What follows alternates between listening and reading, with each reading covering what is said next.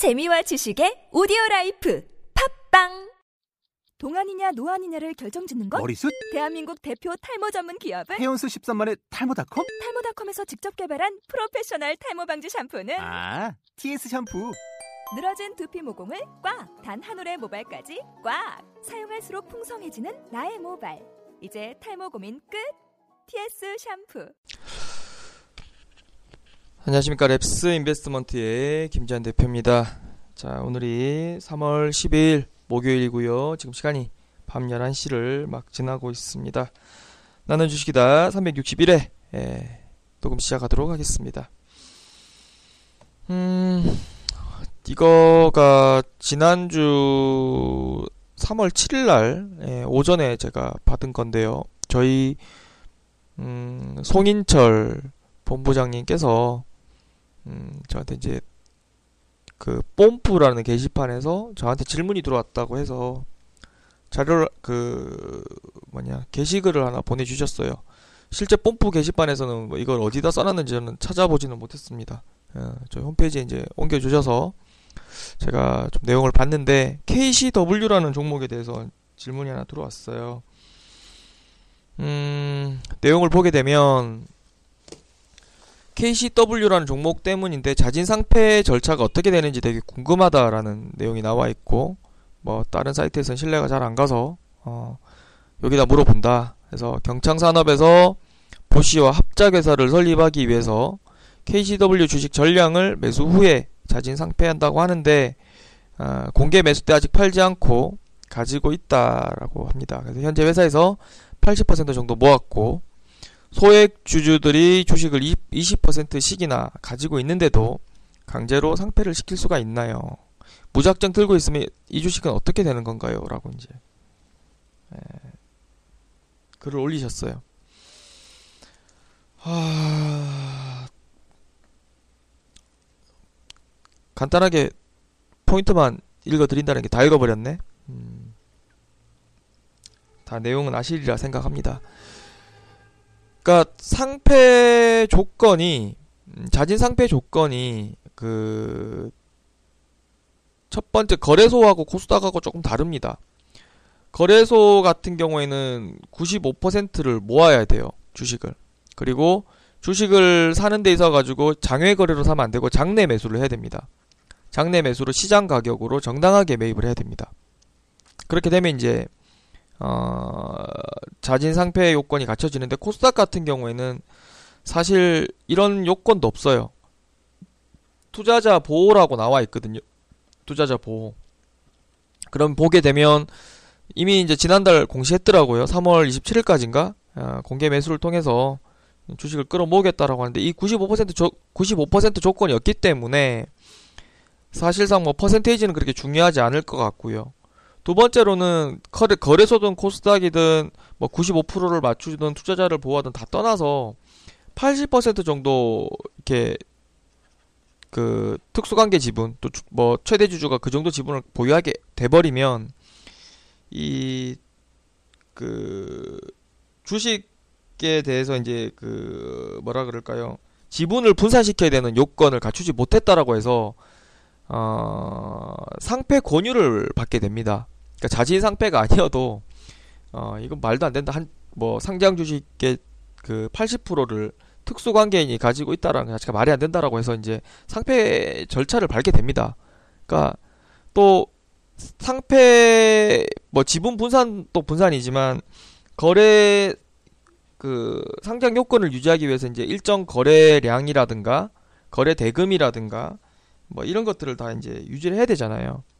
시가총액도 마찬가지고. 근데 이제 대주주가 이렇게 가지고 있어 버리고 실질적으로 거래가 일어나지 않게 되면 뭐 일반적으로 상장을 유지시키려 그러면 자전 거래라고 해 가지고 자기 주식을 가지고 돌려요.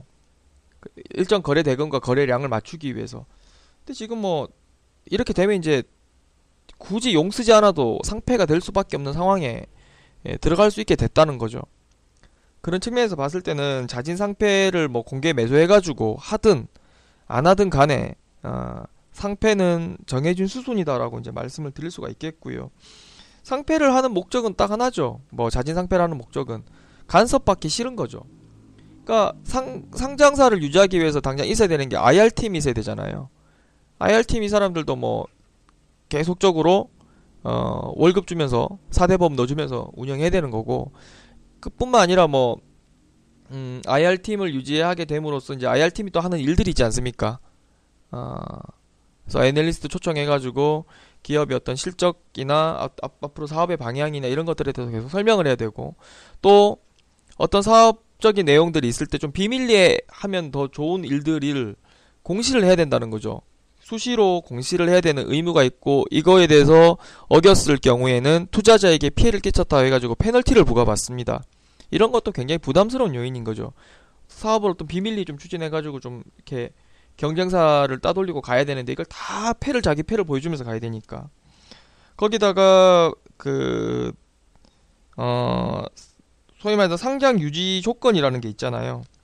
어 상장사로서 받아야 될 아주 엄격한 어, 회계 감사, 그러니까 외부 감사를 받아야 되는 부분, 사회 이사를 선임해야 되는 부분, 감사위원회를 구성해야 되는 부분 다 돈, 돈이 나가는 거죠. 뭐 사회이사 한 시간에 700만씩 받고 하는 기업도 있다 그러는데 어찌됐든 간에 어, 이런 것도 해야 되는 거고 뭐 거래대금 시가총액 그다음에 어뭐 영업 손실이 나도 안 되는 부분이고 여러 가지 이제 복잡한 그런 부분들이 있습니다. 뭐 그리고 배당 달라는 요구도 받을 수 있는 거고 또 집단 소송 걸릴 수도 있는 거고 그러니까 주주에게 피해를 줬다고 주게 되면 이제 주주들이 또 가만히 있지 않잖아요. 또 집단 소송도 하게 되는 거고 어 또 KIFRS로 지금 이제 상장사들은 지금 요- 요런 회계 기준에 의해서 이제 재무제표를 작성하는데 어 또 기업에 따라서는 또 K K 갭이죠. 어, 이 비상장사는 지금 아직도 이제 한국 회계 기준 쓰고 있는데 이 기준으로 적용시키는 게 더 유리한 기업들도 있습니다. 예, 그래서 비상장사 같은 경우 이런 것도 좀 유리할 수가 있고 예를 들어서 현대오일뱅크 같은 경우 이제 비상장이잖아요. 그래서 유일하게 흑자가 났죠. 정유사들 중에. 다른 정유사들은 전부 다 흑자가 났는데. 그러니까 재고 산정 방식에서 현대오일뱅크 같은 경우에는 어 후입 선출 방식으로 하고 있는데 나머지 기업들은 다 상장사들은 다 선입 선출 방식으로 하다 보니까 당연히 이제 기준에서 재고 산정에서 재고 평가 손실에서도 차이가 날 수밖에 없는 그런 어떤 상황이 있습니다. 그래서 여러 가지로 그 상장을 유지하는데 너무 돈이 많이 들고 부담을 느끼는 거죠. 거기부터 그러면 이 비용이 많이 드는 거를 상쇄하려 그러면 이제 시장을 통해 가지고 자금을 조달해야 되는데 자금을 굳이 조달할 필요도 없는 기업인 경우가 있죠. 예, 상장을 했는데 상장 유지하는데 들어가는 비용은 계속 나가는데 어 그럼에도 불구하고 그 뭐 자금 조달은 한 번도 하지 않은 예, 그런 경우에는 굳이 상장을 유지할 필요가 없는 거죠. 그래서 이제 자진 상폐 절차를 밟게 되는 것 같은데 아 계속 버티셔 봐야 의미가 없어요. 지금 제가 봤을 때는 왜 의미가 없냐면 자 상폐가 되고 나면 이제 공시도 안 합니다. 회사가 어떻게 돌아가는지도 몰라요. 배당을 주는지 안 주는지도 몰라요. 뭐 내부적으로 특수관계인에게 특수관계인을 채용을 해가지고 이 사람한테 연봉을 몰아서 회사 돈을 빼나갈 수도 있는 방법이 있고요. 또 투자와 관련해가지고도 주주하고는 전혀 상관이 없어요. 회사 돈을 그대로 빼서 투자를 할 수도 있는 거고요. 또 지- 개인들이 주식을 안 팔고 버텨도 이 지분율이 의미가 없어지는 게 내부적으로 삼자 배정이나 이런 어떤 것 행위를 통해 가지고 개인들의 어떤 지분율을 계속적으로 줄일 수도 있는 방법이 있고요. 예, 의미가 없습니다. 전혀 의미가 없어요. 여러분의 랩스 인베스트먼트 주식 갖고 있는 거랑 똑같습니다. 그래서 어, 의미 없는 휴지 조각이 될 수도 있기 때문에 뭐 이런 주식을 가지고 이제 나중에는 이제 KCW 뭐 안 팔고 있었던 사람은 이제 팔려 그러면 이제 38 CO.KR 아시죠? 비상장 거래 하는데 여기 가서 파는 수밖에 없어요. 그래서 뭐 주당 5천 원에 팔겠습니다. 예. 제가 100주 갖고 있습니다. 사십시오. 뭐 이렇게 올려가지고 거래자 만나갖고 뭐 은행 마- 은행 가서 직접 거래하는 방법 말고는 이제 팔 방법이 없는데 그 전에 파시는 게 좋지 않을까라는 생각이 들어요. 전혀 의미가 없는 어 보유입니다. 그래서 매도를 좀 하시, 하셨으면 좋겠다라는 생각이 들고요. 이미 뭐 자진 상패 요건을 갖추든 안 갖추든 간에 상패로 갈 수밖에 없는 예, 길에 접어들었다. 아, 라고 이제 그런 수순에 지금 접어들었다라고 어, 말씀을 드리고 싶습니다. 아, 그 다음, 예, 시장 이슈 간단하게 두 개만 보고 이야기 드릴게요. 좀 이번 주에 뭐 개인 사정이 있어서 제가 어, 자료를 다 못 올려 드렸는데, 그러니까 그때 그때 바로 이제 좀 이렇게 이슈를 다뤄 드려야 되는데 좀 늦은 감이 있어서, 어, 조금 그런 부분이 있는데요. 예. 어, 미국 금리 인상과 관련해 가지고요, 뭐, 많은 분석 자료들이 나와요. 뭐, 그, 주식 시장이 상대적으로 이제 사상 최고치 계속 경신하는 가운데, 금리가 제로 금리니까, 자금이 계속 주식 시장으로 가니까, 채권 시장의 보조를 맞춰 주기 위해서 이제 금리를 올려야 된다. 뭐 단기적으로 미국에서 금리를 인상을 하게 되면 단기 유동성이 줄어들기 때문에 음 증시에 부정적인 영향을 미치는 것이고 그것 때문에 시장이 망가지는 것이다. 뭐 이런 얘기도 있고 또 어, 금리 인상을 한다는 거는 미국 경제가 그만큼 자신감이 있다는 거고 그렇게 될 경우에 어, 한국과 미국의 금리 스프레드는 더 줄어들게 되고 또 그런 부분도 있고 미국 경제에 대한 어떤 성장세가 좀 더 가속도가 붙을 가능성이 높기 때문에 어, 외국인들의 어떤 자금 이탈이 가속화되면서 국내 증시는 더 어려워질 수 있다. 뭐 그런 우려가 또 국내에서도 발생이 되는 부분도 있고 달러 강세가 좀 더 가속화될 거다. 금리 인상을 통해서 뭐 그런 얘기도 있고 여러 가지 분석들이 나오고 있습니다. 굉장히 많은 분석들이 나오고 있는데 싹 다 필요 없는 분석들이고요. 예, 가봐야 하는 부분들이고 어, 제가 좀 해드리고 싶은 분석은 뭐냐면 이론적인 얘기를 좀 드리고 싶어요.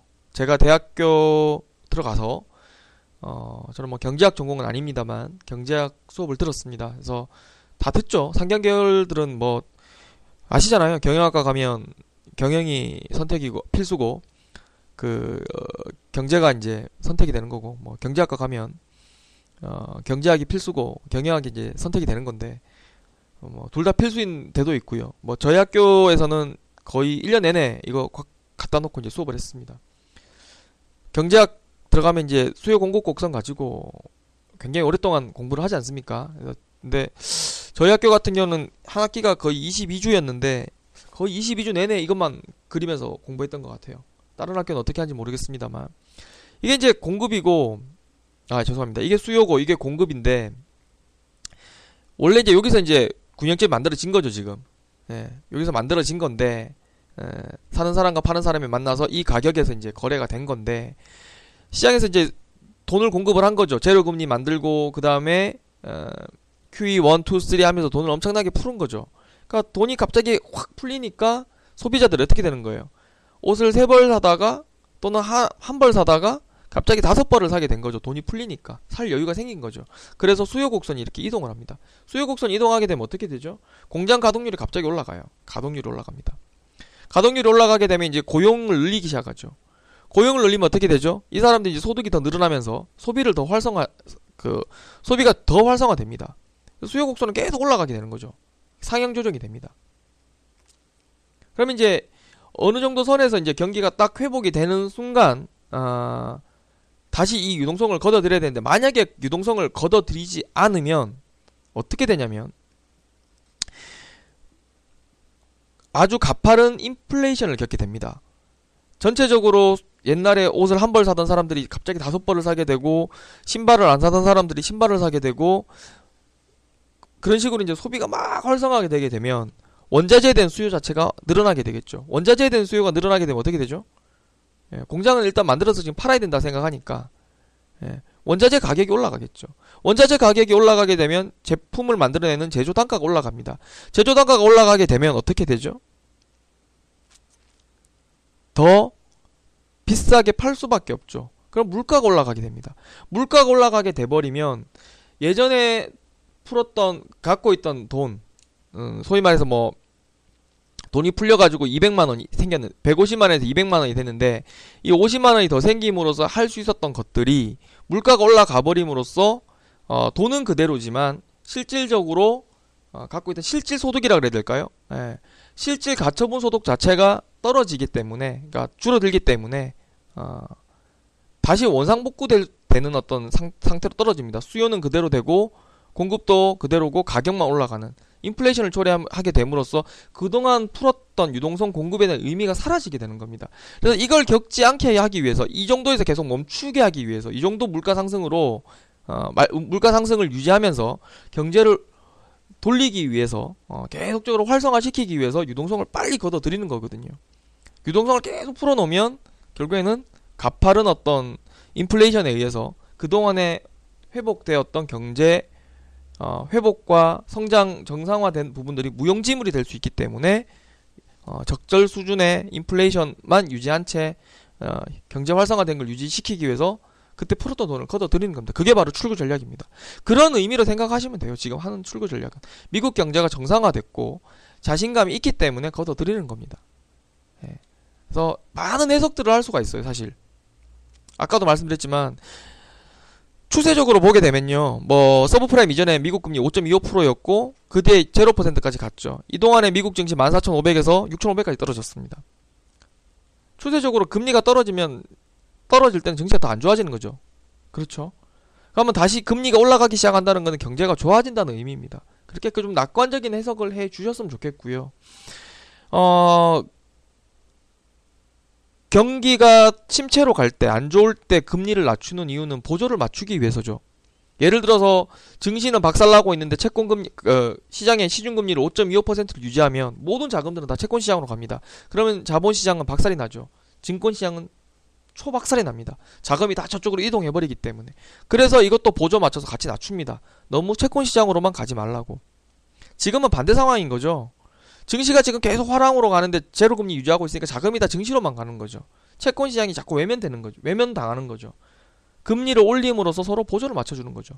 그러니까 다양한 시각에서 해석이 가능합니다. 근데 단기적으로 유동성 줄어들까봐 굉장히 많이 우려하고 있는데 이것은 적정 수준의 그 인플레이션을 유지하면서 경제 활성화를 유지시키면서 계속 가기 위해서 그동안에 돈 풀었던 것들이 어 뭐라 그럴까요? 의미가 없어지는 상황에 가지 않기 위해서 적절한 시점에서 유동성을 걷어들이는 회수하는 조치를 하는 겁니다. 그런 의미로 판단하시면 굉장히 쉬울 것 같습니다.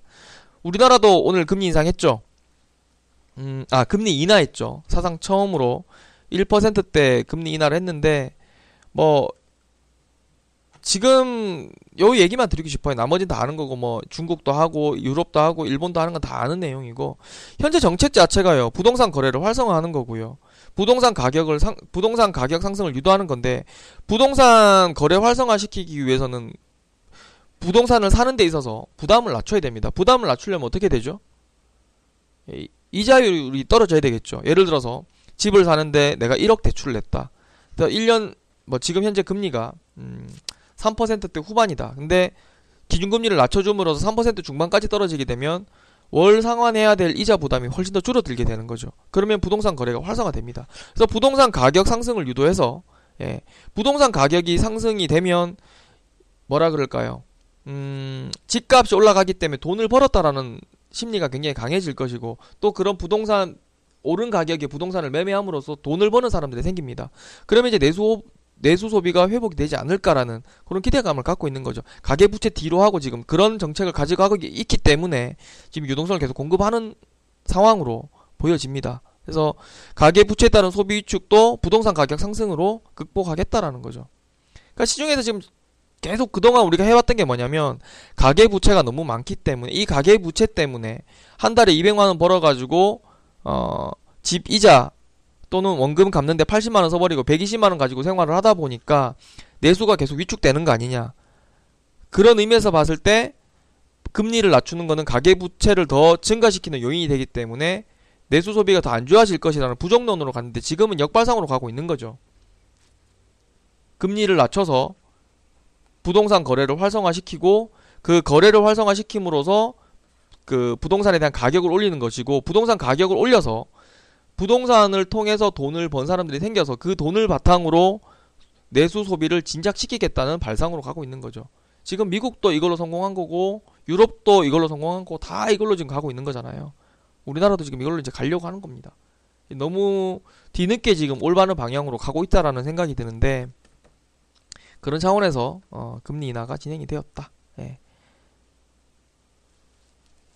뭐 방법 있어요 지금 중국도 계속 금리 유지하다가 11월 달 풀고 2월 말에 또 풀고 예, 5년 넘게 안 풀다가 지금 3개월 만에 두 번 풀었는데 일본은 지금 미친 듯이 풀고 있는 상황이고 뭐 유럽도 지금 직접적으로 국채 매입까지 한다고 하지 않습니까? 우리는 그 정도는 못해도 어, 통화 정책으로 통화 정책에 아직 여유가 있기 때문에 또 지금처럼 디플레이션 구간에서 금 뭐 물가가 막 오르지 않는 이런 구간에서 이제 금리 이렇게 낮춰줘야 효과를 거둘 수 있거든요. 또 부담 없이 금리 낮출 수 있고 좀 늦은 감은 있지만 지금이라도 좀 제대로 방향을 좀 설정해서 가는 것 같아서 저는 좀 다행이라는 생각이 듭니다. 아 마지막으로 음 조금 관심 있는 종목이 생겼어요. 그래서 삼성 SDS 좀 관심 있게 한번 보시고요. 종목만 설명드릴게요. 이야기 드릴게요. 삼성 SDS 좀 관심 가지시고 현대 글로비스 한번 관심 있게 보시고 예, 그렇게 두 종목 언급드리겠습니다. 최근에 음, 티커 통해 가지고 ISC 어, 나는 너한테 꽂혀버렸다 해가지고 분석을 엄청나게 올려드렸는데 어제 오늘 합쳐가지고 뭐 거의 20% 가까이 올라갔죠. 그리고 내추럴 엔도텍 3월 3일날 또 올려드렸고 그 전에도 제가 뭐 올려드렸고 했는데 이것도 어, 지금 여기 뭐 그 전에도 지금 분석 자료 이렇게 두 번이나 올려드리고 총 세 번 올려드렸는데 3월달 이후에 내추럴 엔도텍 한번 보시기 바랍니다. 미친 듯이 올라가 있습니다. 그래서 어, 앞으로도 이런 종목들 계속 음, 티커 통해서 분석 올려드릴 수 있도록 예, 노력을 하도록 하겠습니다. 이렇게 정리를 하겠고요. 이번 주에 뭐 제가 좀 요새 몸이 너무 안 좋습니다. 그래서 두통이 너무 심해서 지난주 화요일 날 음, CT 촬영이랑 뇌파 검사를 했고요. 결과 여부에 따라서 이제 MRI 검사에 들어가는데 여러분들도 좀 건강 관리 좀 잘 하셨으면 좋겠고 뭐 몸이 안 좋다 보니까 많이 놓쳤어요. 많은 부분들 여러분들께 좀 깊게 짚어 드려야 되는 부분들 많이 놓쳐 드렸는데 놓쳐 버렸는데 오늘 팟캐스트 내용 좀 사실 좀 부실합니다. 부실한데 어, 그동안 놓쳤던 것들 좀 팔로우하는 의미로 좀 받아들여 주셨으면 좋겠고 다음에 좀 시장에 이슈가 나오면 그간 해왔던 것처럼 361회 해오면서 계속 이슈를 선점해서 깊게 이해하기 쉽게 여러분들께 분석해드리고 설명해드렸던 것처럼 다시 또 본연의 모습으로 돌아갈 수 있도록 하겠습니다. 여기까지 하겠고요. 다음에 알찬 내용으로 찾아뵙도록 하겠습니다. 감사합니다.